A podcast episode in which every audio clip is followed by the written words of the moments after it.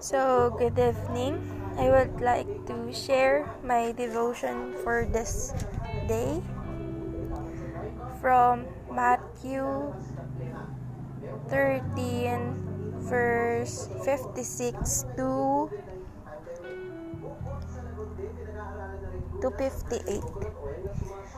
All his sisters live here among us. Where did he learn all these things? And they were deeply offended and refused to believe in him.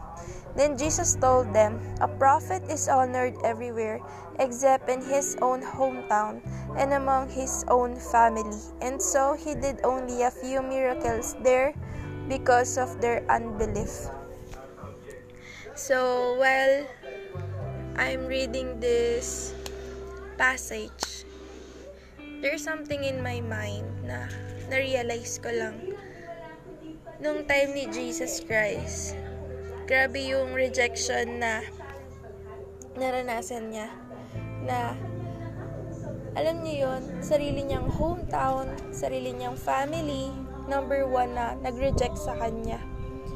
So, naisip ko lang, minsan no, nadi-discourage tayo sa mga ginagawa natin, sa mga bagay na we are so passionate to start. So, may mga bagong bagay tayong natututunan, mga bagong skills na gusto nating alamin, gusto natin mag-grow, and pakiramdam natin, doon tayo gagamitin ni Lord, magiging blessing tayo sa ibang tao, maging sa family natin.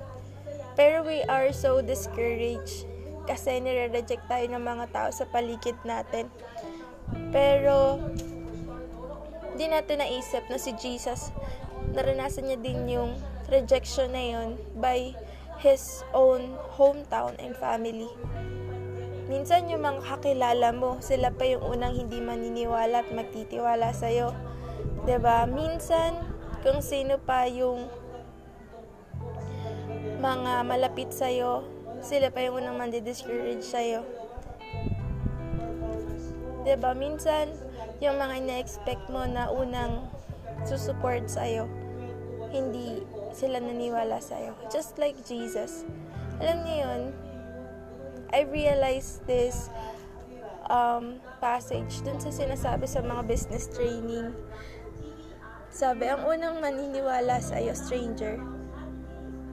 Diba? Ang unang magda-doubt sa'yo, yung mga taong pwedeng kakilala mo, malapit sa'yo. Iilon lang yung pwedeng magtiwala sa'yo.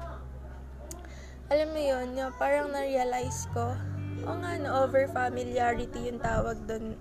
They know your weaknesses, they know, they know your negative things, they know more about you na, ay, ganito yung buhay nila.